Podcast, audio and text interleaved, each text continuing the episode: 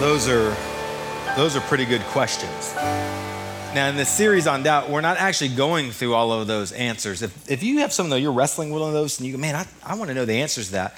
One, we've got two things for you. One, you've got people.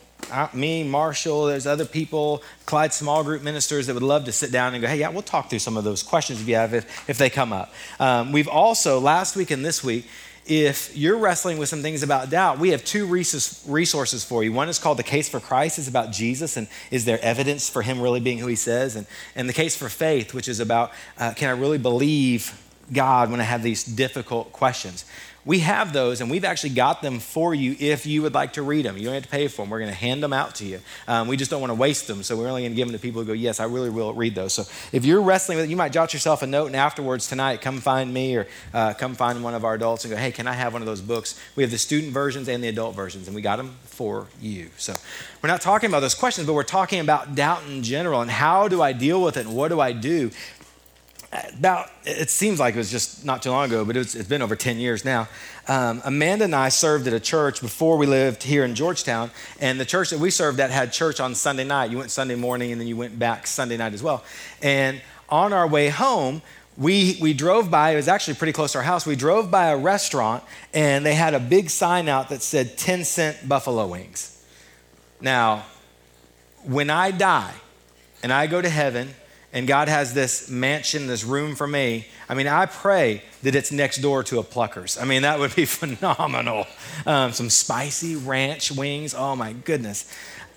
Love wings. And so I see 10 cent wings, and I'm like, man, this is the greatest thing ever. So we go and we do that twice. Well, the second time that we went, eat 10 cent wings, I kill them. I wake up in the middle of the night and, and I, I, I have what I think is food poisoning. Now, that probably shouldn't be a surprise when I paid a dollar for 10 wings. That should have been like, it should have been like, hey, 10 cent wings and salmonella on the side for free. And so I, am in bed that night. Actually, before I went to bed, I'm in multiple layers of clothes. I've got sweatpants, sweatshirt on, two or three layers of clothes. I'm laying in my bed. I've got the, the, the pillow, I mean, the sheets, the, the comforter. I've got a couple of blankets, and I, and I am like in the fetal position, and I'm shaking because I'm so cold. And I mean, I don't want to move. The only, only time I'm moving because I feel so horrible is the 70 to 71. I can't remember quite how many trips it took from that bed to the bathroom, back and forth like that night. It was miserable experience. And I was like, I started thinking about it. And, and here's the, I'll back up in history. Within like two months, that was the second time that had happened to me in two months. And so I started thinking back, like, what, you know, what happened? I don't ever want to experience this again. And the second time I realized, I was like, you know what? We went and had those 10 cent wings like late earlier this evening. And then my brain started processing. I started thinking about like two or three weeks ago when I got the same sickness. And I was like, wait a second. We went and got those wings one other time. I'm like, I'm pretty sure that's it. Now, here's the deal. I'll be very honest with you. I'm not sure that I had food poisoning. I don't know. No doctor told me it could have been a 24 hour bug. I don't know. I don't know that the first time I got sick, that it was because of the 10 cent wings. I'm not absolutely sure. I, I, just know one time I ate wings, got sick, but I think it was the other ones. Now, here's the point I want you to understand. If you name that restaurant, and I'm not going to tell you because I don't want to badmouth them because this goes out on iTunes and things like that, and then you know get a lawsuit, and then I'll never be able to afford wings at all because I'll be poor. If you went, hey, let's go to such and such place and grab wings, I don't care if they're dollar wings. I mean, I, I, mean, I don't care if they're like, you know, come with a guarantee. If you go, hey, let's go eat wings there, what am I going to say? I'm going to go, no, no, of course not. Even though I don't know they're responsible in my mind, there's this little bit, this sliver of a doubt that that place is bad. And that's why we're talking about this idea of doubt, because doubt, even just a small piece of it, can change a lot. Fast forward to when you're married one day. You're married, you've been married for 15, 20 years, and you don't know, but you have a suspicion. You just think that your spouse might be unfaithful to you. There's just a little bit of doubt. One thing happened, and all of a sudden you're like, did, did he look at her that way? Or a text message, and like, what? And all of a sudden you get this doubt in your mind that your, that your spouse is having an affair. You know what that's gonna do? That's going to change your relationship. It's going to change how well you sleep at night. It's going to change your level of trust. It's going to change how you communicate with your spouse. That one little bit of doubt can change everything. And when it comes to spiritual things, God, Jesus, the Holy Spirit, church, things happen and doubt comes in our mind, all of a sudden it has the power to change things as well. Because we're not just talking about doubting chicken wings and salmonella, we're talking about heavy things. Like you've prayed night after night after night after night, and God has not answered night after night after night after night. And you're starting to question and wonder and even feel and possibly believe because there's doubt in your mind that God even hears you or even exists. Or it's something even bigger than that. In the family feud game, the number one answer you lose a loved one. You experience death in somebody that, that you care very deeply about. And all of a sudden, doubt sinks in. And, and we talked last week about doubt. And we said that everybody gets doubt. And we said that doubt doesn't have to be a bad thing, that doubt actually can pave the way to a stronger belief. But when you've lost a loved one, when that boyfriend or girlfriend has dumped you, when your parents, who are both Christians, who've raised you up in church, decide that they're going to divorce, and that doubt begins to sink in, it can become a very real, very difficult game changer for your faith. And at that moment, looking back last week at Nicodemus' story in John chapter 3, doesn't give you a whole lot of comfort. You might go, yeah, doubt can pave the way to, to, to faith, but I, I'm not feeling it right now. So what do you do? That's kind of where we're going to go tonight. What do you do when you face doubt? And you may not be facing doubt right now. Your life may be rainbows and butterflies. I mean, it might be fabulous, but, but you will face doubt and you will have something, a, a question, maybe it's an intellectual doubt or whatever. And, and hopefully you're going to have some notes tonight that you're going to go back and reflect on and go, yeah, that makes sense. And it's going to help you journey through doubt. But as we talk about doubt, we're going to flip the coin for a second. We're going to talk about belief. And I need two volunteers on the front row. I'm not going to embarrass you anything. Come stand right here. Come stand right here. Okay? We're going to talk about belief. Come over here, Roxy. Come on my other side. So we're going to talk about belief, which is the flip side of the coin of doubt. Now, here's what you need to know about doubt. I mean, about belief, and we'll come back to doubt. This belief is made up of two things. It's made up of knowledge and it's made up of personal experience. And the stronger the knowledge and the stronger the personal experience, the stronger the belief. So you're going to be knowledge for us, okay? And you're going to be personal experience for us, okay? And so you're just going to be a gauge. I'm going to have you raise your hands and lower your hands. So you're going to be knowledge. Now let's talk about something that we know. Let's say if I said, Do you believe if you jumped out of an airplane without a parachute that you would die? Of course. Because here's why knowledge is very high in this area because you went to school and you went, hey, gravity moves at 9.81 meters per second squared. I know I've read in the science books that, you know, that, that you can't like fly. So knowledge is high. You've also, you've played, let's see, you played football, right? Oh, so, playing football, you went out and there was a pass thrown to you and you dove for it. And when you dove in the air, you didn't just know gravity exists. You've got a high knowledge, stand up. Oh, I mean, you've got high experience you felt gravity. So you got high knowledge, you've seen videos of people falling, you've seen it on YouTube, you've experienced yourself. Knowledge that gravity exists as a 10, experience that gravity exists as a 10. Add those things together, your belief is a 20 out of 20 that if you jump out of a plane, you don't, there's not a shadow of a doubt in your mind. If somebody goes, you know what? If you jump out of the plane, I think you, not everybody, but I think you could fly. You're not going to go, maybe. No, knowledge is high, experience is high. You're going to go, why don't you do it? You know, uh, let me see, okay? So let's let's change the game. We'll talk about my, my wife for a second. My wife, when we were, you guys can lower your scales, yeah. She um several years ago, we, we were talking, my brother in law and I were talking, we were talking about this radio station. I don't remember the name of the radio station, but it had a new morning show. And we were talking about, like, oh man, it's really funny. And, and he was, I said, it's on this channel where I live. And he's like, it's on this station where I live. And my wife walks up, and, and this, she's, she's serious and be. She goes, what are y'all talking about? We're, oh, we're talking about this new morning show on this radio station. And she goes, there's no such thing. I'm like, uh, yeah, there, yeah. I mean, I listen to it every morning. And my brother in law's like, I do too. And this is what she says. And she's a serious me. She goes, Well, I've never heard of it. And so I looked at her and I was like, So you, oh, you've never heard of it. Therefore, it must not exist. That's how it works. Okay? So knowledge of the radio station is low, right? Her experience, she doesn't even know the numbers. Her experience of having heard it is low. So her, her belief that it exists Zero plus zero, zero. Now that's kind of silly because some of you would go, you know what? I have a little bit of knowledge that says there are some radio stations that I have not heard of, so your knowledge is a little bit higher. I have an experience that these two people aren't total liars, so you're going to be more inclined to believe, but not her. She's like, never heard of it? Nope, doesn't exist. And we, like, we still make fun of her to this day. Okay, so last one. Let's take something like ghosts. Okay?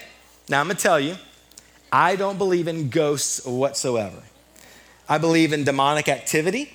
I believe that demons exist and that sometimes demons may move in a supernatural way that might cause people who don't understand angels and demons what the Bible says about them to think that there might be ghosts. But let's say you grew up in a home and, and, and your family doesn't believe in ghosts. Uh, you've, you've done scientific research. I mean, you've looked at what science says. You can't get a credible scientist to tell you that ghosts exist. Okay, so you're looking at knowledge, and your knowledge for ghost existing is low, the, the, all the way down. Yeah, because science is going to go, no, we can't prove that, we can't see it. So knowledge is low. Okay, so experience. Now, you were nine years old, and your parents were gone, and the, the babysitter was there. The babysitter's in the other room, and you thought you heard something, and you, you walked out of your room, and you, you think you saw a ghost.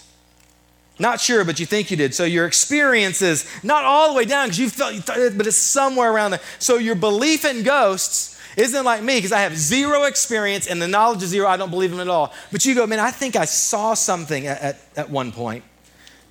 So you might believe. But a ghost comes up to you and the ghost walks up to you and he's like, Luke, how's it going, buddy? That's going perfect.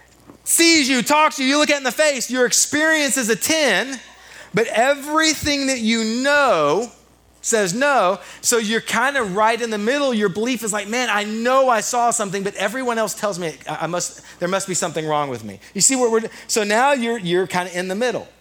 Thank you guys. You guys can sit down. So knowledge and belief de- determine how strongly you believe something. Now, the reverse of that is true. If you have little knowledge, little experience, your belief is low. And if your belief is low, what does that mean? It means your doubt is high. And that means everything to our conversation tonight. Because we're talking about when I doubt, how do I overcome doubt? What do I do? And we're going to see how, how belief, how knowledge, and how personal experience matter. And I want you to go to a book in the Bible called Psalm. It's right there in the middle. Open up your Bible to the very middle. And I want you to go to Psalm chapter 13. Now, here's what's really cool, what I love about the Bible. When I got to Howard Payne, one of the first things I learned, about, I learned is what the Bible isn't. The Bible is not a, a magic formula. Uh, if you do this and you do that and you do this, then life will be perfect. Bible doesn't say that. The Bible gives us things to do to make life better, but doesn't mean it's going to be perfect. The Bible's also, it's not meant to be a, a scientific argument. And that's one of the problems we start talking about uh, evolution and creation and things like that. A lot of people want to get into this debate because people doubt how God says the world created was created. And so we take the Bible and somebody goes, "Well, here's what my science book says about evolution." And we go, "Well, here's what the Bible says." The Bible was never meant to argue science, guys. It wasn't. Now, let me tell you this, and again, I think I said this last week, we into it. Evolution is not good science and we can sit down and talk about it all day long, and we're not going to talk about what the Bible says. We're going to talk about what science says about evolution. Because science says it's full of holes. Science itself says that it doesn't stand up when you really test it. It's just the only option that people with a naturalistic worldview have. There is no other option, so they have to hold to it, even though it's full of holes. The Bible wasn't meant to argue evolution. And if you're going to grab your Bible and try to argue with your friends about it, you're probably going to lose because that's like trying to argue Shakespeare with your physics book. It's not what it's for. The Bible is this love letter that explains God's love for his people from the beginning of creation to the end of time and the story in the midst of that. And what's beautiful about the Bible is inside of it, there's real life tragedy, there's real life heartache, there's people that say things and think things about God that if you were God, you would probably go, man, I don't really want you saying that, that question God. And God is totally okay with that because it's all a part of his love story to you. And in the Psalms, we see a lot of that. When you read a psalm, you're reading a song. It's a song that the Jewish people used to sing. And when you read them, a lot of times it's like reading somebody's journal. It's like reading somebody's private uh, devotional time that they wrote down their feelings. And what's cool in some of the Psalms is like you can take Psalm 3 and you can read it alongside 2 Samuel 15. In 2 Samuel 15, David's son is trying to kill him. And in Psalm 3, he's writing about that experience. You can read David's heart and what he thinks about that. David, who writes a lot of these Psalms, he had an adulterous affair, had a guy killed, did all kinds of bad stuff at one point in his life in a dark period. And God sends a prophet uh, named Nathan, and Nathan calls David out, and David gets broken and he repents from his sin. And, and you can read the story of what happened in Second Sam, uh, 1 Samuel. Then you can read David's heart and his journal that he wrote in Psalm 51. It's pretty cool. Now, in Psalm 13, I don't know if there's a story in the Bible to this ties to. The Bible doesn't tell us this. But David writes this psalm, and in it, we know that there's some bad things happening. David has come to a time in his life where doubt is, is pretty heavy. And we're, we're going to look at just six verses. We're going to read this whole chapter. Um, so you can be really, look really intelligent when you go home and tell your parents, we studied an entire chapter of the Bible tonight. Psalm 13, verse 1. Here's what David says now. Hear his, hear his moaning, hear his frustration, hear his doubt. He goes, How long, O Lord? How long? Will you forget me forever? How long will you hide your face from me? How long must I take counsel in my soul and have sorrow in my heart all the day? How long shall my enemy be exalted over me? Consider and answer me, O Lord my God. Light up my eyes, lest I sleep the sleep of death, lest my enemy say, I've prevailed over him, lest my foes rejoice because I'm shaken. That's Old Testament talk. If David was writing today, if he was in, in, in sitting in this chair, he might go, God, why is it taking so long?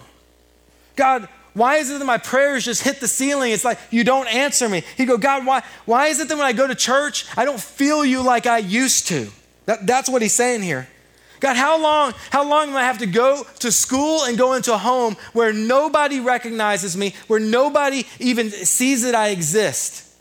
God, I've been begging you to do something about it, and you don't show up. I've been crying, I've been praying, I, have talked to people, and, and God, I, have out, and you're nowhere. How long? Because I'm running, I'm running, running short on faith. God, my, my belief, I had a lot of knowledge about you. But my experience with you, you're nowhere. It's dropping and it's dropping fast. And God, as my experience drops, I begin to question my knowledge, and doubt is starting to soar, God, because I don't believe like I used to. That's David's heart. It's very real. He says, How long, oh Lord? Why, why are you silent? But here's what's pretty phenomenal about David, because David does have knowledge and David does have experience. He's just, he's just wrestling. And that's what I love about the Bible. It's very real. We look at people in the Bible and we're like, well, they're like Bible characters and they walked with God. They don't experience the things I experienced. No, they did. David felt all the things that you felt, and he writes about it throughout the psalm. But look at what he does, because we find an answer to how we deal with this doubt. What do we do when we feel like David did? We find in the next couple verses, verses five and six, is how he ends his psalm, and he does this quite often. He says, But, God, you're nowhere to be found. God, I'm starting to doubt. Experience is on the decline. Knowledge is becoming questionable. Doubt is rising. But I have trusted in your steadfast love. My heart shall rejoice in your salvation. I will sing to the Lord because he has dealt bountifully with me. And he's done. I'm questioning. He says, But in the midst of my doubt, here's what I know I know that you love and you love steadfastly. David knows because David knows the story of the Old Testament. He knows the story of his people and he sees how God has loved his people over and over again and how God has been steadfast. And David says, I know that you've been steadfast. So my knowledge is there. God, I know that you are salvation. And then look, he says, he talks about experience in verse six. I'll sing to the Lord because he has dealt bountifully. He's been good to me. God, I know your history, how you love. I know how you save. And I have experienced that you've been good to me all my life. And what David does is he leans in on this idea that, that belief is knowledge and personal experience. And he says, when I doubt, I'm going to go bolster those two things. I'm going to go get the knowledge. I'm going to get the experience. We're going to talk about that here real shortly when we get to kind of the application. But I want you to look at one other thing. Flip over to Psalm chapter 71. I'm not going to read that whole chapter. We're just going to uh, look at, look at a verse, two verses. Verse 16 and 17, same kind of idea. He says, With the mighty deeds of the Lord God I will come. I will remind them of your righteous years alone. Now, here's why this is important. You look at verse 17. Oh God, from my youth you have taught me. From my youth, when I was a teenager, when I was a child, you have taught me, and I still proclaim your wondrous deeds. You are making decisions right now as a youth, as a teenager, that one day when you're an adult, you're going to have the opportunity to go, God, when I was younger, you were showing up. God, when I was young, you were teaching me. And God, now as I'm an adult and there's some things going on in my life, I just got fired from my job and my marriage is on the rocks. And God, I'm starting to doubt. I'm wondering where you are. You're going to be able to go, you know, God, I'm going to reflect back to when I was a student, what you did in my life as proof of what you're going to do now. But I'm going to tell you right now, and I don't mean to scare you. If you're not leaning into what God is doing in your life and what He wants to do, if you're not gaining knowledge about God and you're not gaining personal experience with Him, there's going to come a time where you're going to need that and it's going to be bankrupt. And doubt's going to go crazy. I'm almost 40. I'll turn 40 this year. There are very few things in my life when it comes to spiritual things that I doubt. In fact, I, I, I don't even know if I can name one. That's because for the last 25 years, I've been chasing after knowledge for God and I've been in multiple personal experiences with Him. And if something even remotely bad happened to me, very bad, I, I might wrestle with it, but it's not going to be wrestling like another person. And it's not because I'm better than anybody. It's not because I'm smarter than anybody. It's not because God loves me more. It's because the history of my life has been building knowledge and personal experience with God, and doubt has begun to disappear. So, if that's you, or if it's not you and you want to keep it from being you, here's what we do three things. Write these things down, especially if you're not wrestling with doubt. I say, especially if you're not wrestling doubt, because one day you will. Here's the first thing you need to do you need to start pursuing knowledge. You need to start understanding who God is, what his character is like. How does God move? What does he say? You know, we talked about that last week, kind of misperceptions. Some of us doubt comes in, our knowledge suffers because something bad happens. I said this last week, we lose a loved one. And all of a sudden, man, we're wrestling with doubt. God never promises anywhere in scripture that everybody's going to live forever. It's just not it's just not true. God never promised that every prayer you answer, you pray, he's going to answer. Because you may pray some stupid prayers. And God's not bound to answer them. In fact, you, you're praying some prayers right now that 10 years from now, you're going to look back and you're mad at God because He hasn't answered them. It's causing you to doubt. And 10 years later, you look back and you're going to go, Thank you, Jesus, for not answering that prayer. That was a stupid prayer, and I had no idea how stupid it was until now. So God's not going to do all of those things, and He, he doesn't owe it to you. But as you begin to understand the character of God and how God moves and what He does and, and what His nature is, it builds that knowledge, and you do that by reading this say that a lot when it comes to application. That's kind of maybe where some of you just need to start. You need to start on a regular basis reading your Bible. You need to get a devotional guide to help you along with it. You can get one on YouVersion. We, we can help you get one. We can help tell you which ones to find, something that goes along to tell you what to read and why. So you don't just go, okay, he told me I should start reading my Bible. Okay, I'm going to start reading here, James 4. And and you don't understand it, we'll get you a devotional, but you start reading that Bible so that you can understand the nature and character of God. That's why it is so important for you to be involved in worship. For, that's it's so important for you guys, especially if you go to church here, to be here at 11 o'clock and going to, to big church. If you go to another church of being in your church on a Sunday morning, you go, why? Because every time that pastor gets in the pulpit and starts speaking, you have a chance of hearing a story that somebody's going to tell about something that God did in their life, and it's going to go into your knowledge bank, and you're going to go, you know what? I may not have experienced, but I know God showed up in his life, and I know God showed up in her life, and I had the story about how God showed up in his life. And all of a sudden, the more you're under this teaching of God's word, the more stories you hear about how God shows up, it bolsters your knowledge and your doubt shrinks. We went to Oceanside. You heard, you've heard about this. The, our, the pastor we serve, Chris Martinez, I love Chris. Between our first trip and our second trip, Chris's baby boy developed cancer and he died. I think there's a picture, you can see, it's a small picture, you can see how little he is, little baby boy. I mean, we were in the midst of that, and I remember, man, that's just painful. They say one of the, the, the highest stressor someone have is to lose a spouse or a child. We went under incredible amounts of stress. In the hospital, day after day, for months, praying that God would do something, that God would save this little baby, and the baby died. Chris and I sat down this spring break over lunch one day as we were waiting for a guy to come help us, a carpenter. We were waiting for this guy, and we're talking. We just started talking about his story. And as Chris tells the story about going through that tragedy four years ago or so, he starts telling about how right after that, weeks after that, another girl in the community in Oceanside, teenage girl, gets cancer. She's in the hospital. Chris and his family show up, and the family's in and they're frantic, and as they're, as they're stressed out and they don't know what to do, all of these machines start beeping, beep, beep, beep, beep, and, and they're panicking. Chris walks over and just hits the button you push this button, and then go tell the nurse that it went off, and they'll come reset it. And then something else starts beep, beep, beep, and he goes, "Oh, you do this because he'd just been there." He starts talking about the ministry that he has to this family. And then he starts telling me about his oldest daughter and her, her desire to, to do something for families who have gone through cancer that, for the siblings, like she did. She's been inspired to make a difference to start a ministry. And story after story, and when you hear his heart, here's what you hear. You don't hear, God took my baby.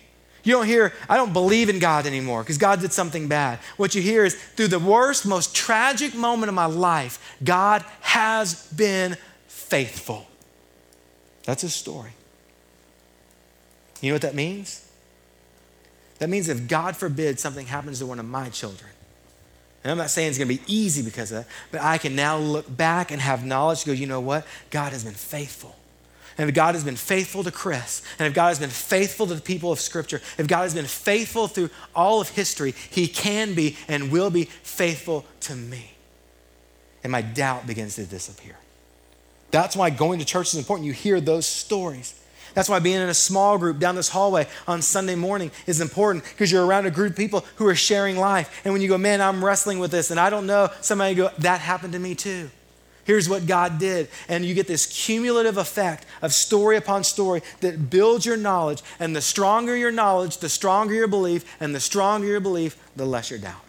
Does that make sense? I mean, it's pretty simple when you think about it.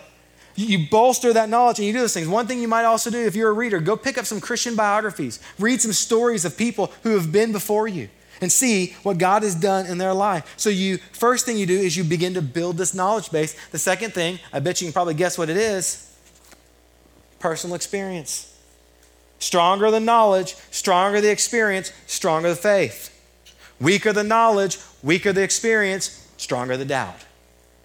So you're in the middle of doubt. You, you ask yourself three questions. I need to breeze through these. I think we're running out of time. You ask yourself three questions. Here's one of them. One of them is, What has God done in my past?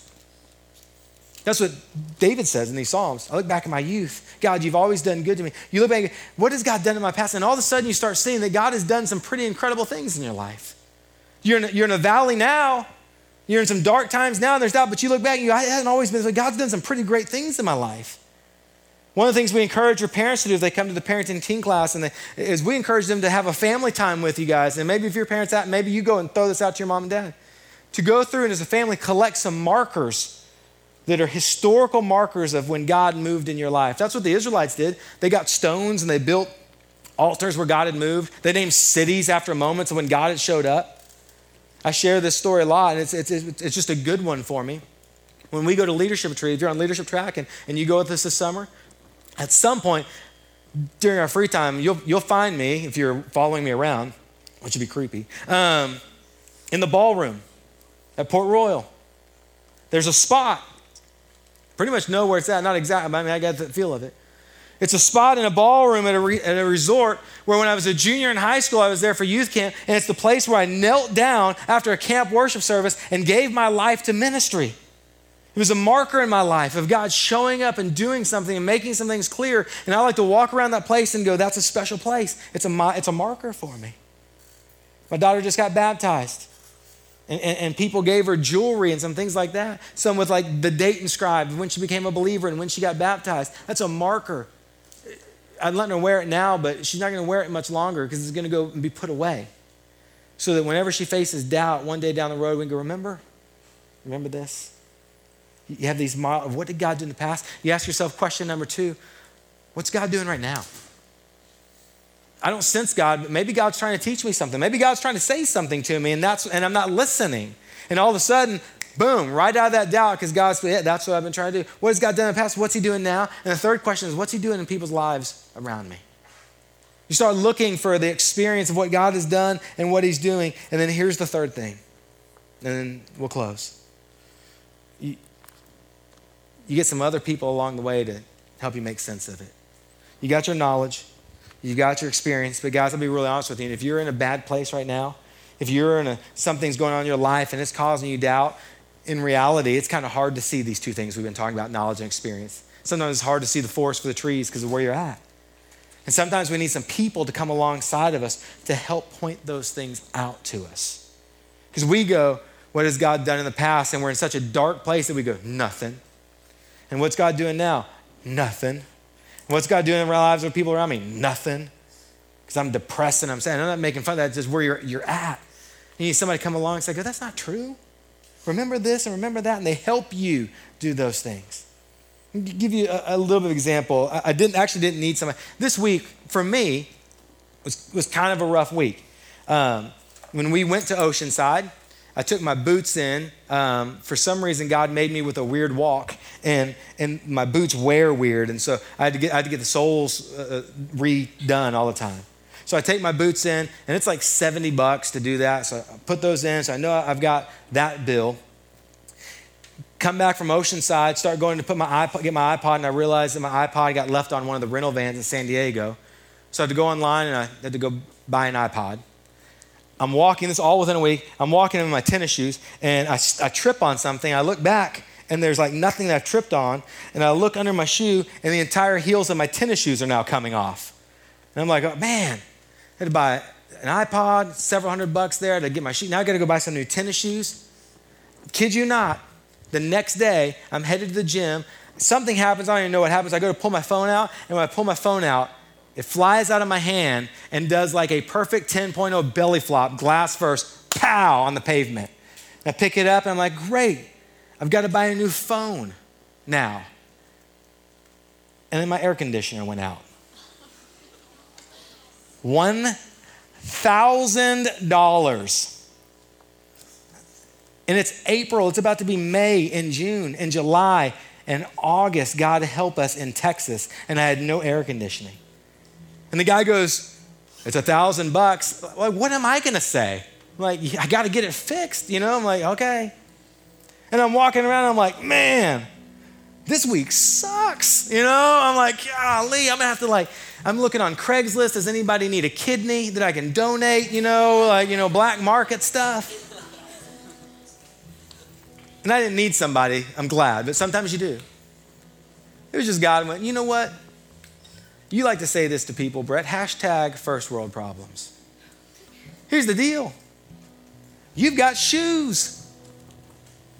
You could keep wearing your shoes that don't have soles, and you'd have better shoes than 90% of the world. Both of the pairs. You got an iPod, you, you've, you've got a little plastic and metal thing that carries around your music and you're complaining because you had to go buy a new one? And there's people that live in your state that want bread today. God went, don't tell me about your problems. Oh, your phone broke. Do you know there's not a whole lot of phone lines and cell service in the entire continent of Africa? And I'm like, yeah.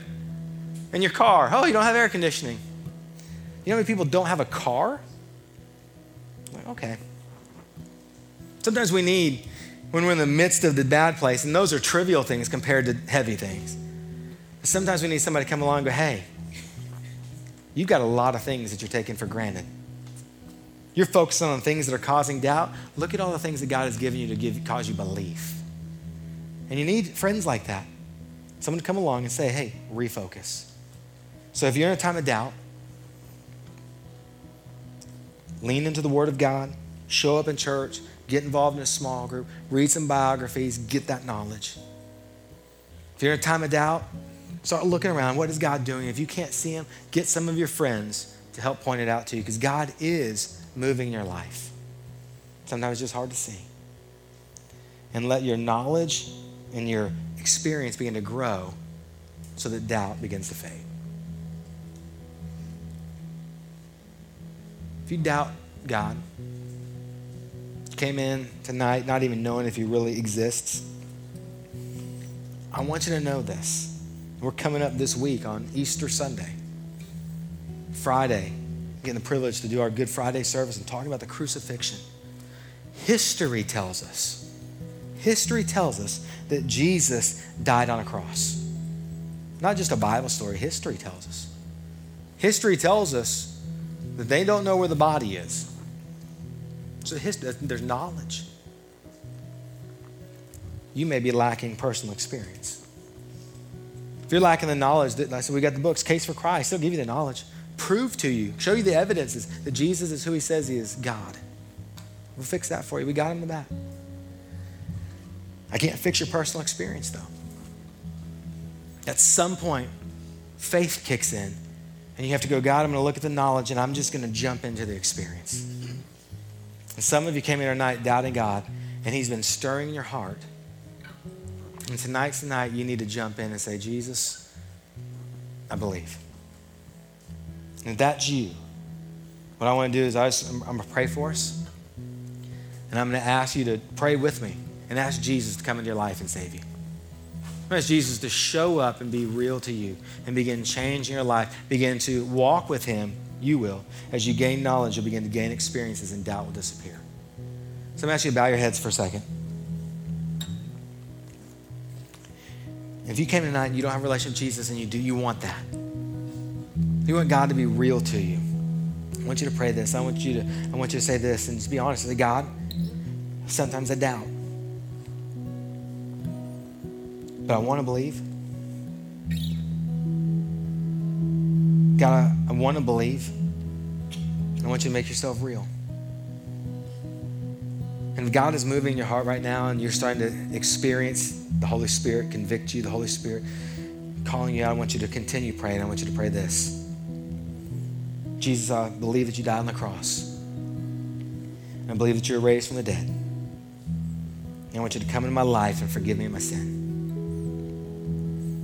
I want you to be boss in my life. Just say this say, Jesus, today I'm going to start learning how to be a follower. Thank you for saving me. Here's what I'm asking you to do. If you prayed that prayer, I'm going to ask you to come up here in a moment. We're going to sing. We're about to stand and sing one last song. I'm going to ask you to come up and Lance or somebody, could you find me a pen, please, so I can put it up here? There's this little half sheet of paper. I'll leave my Bible there. I just want you to write your name and a way to contact you so we can talk about what's next um, for you in this journey. Because, man, we don't want Satan to come in and cause more doubt. We want to get you walking with knowledge and experience so that your faith grows. We're going to sing, and then we're going to come up and do some announcements and give away boxes. Let's stand. There's a piece of paper and a pen up here. If you made a decision to follow Jesus tonight, come let us know.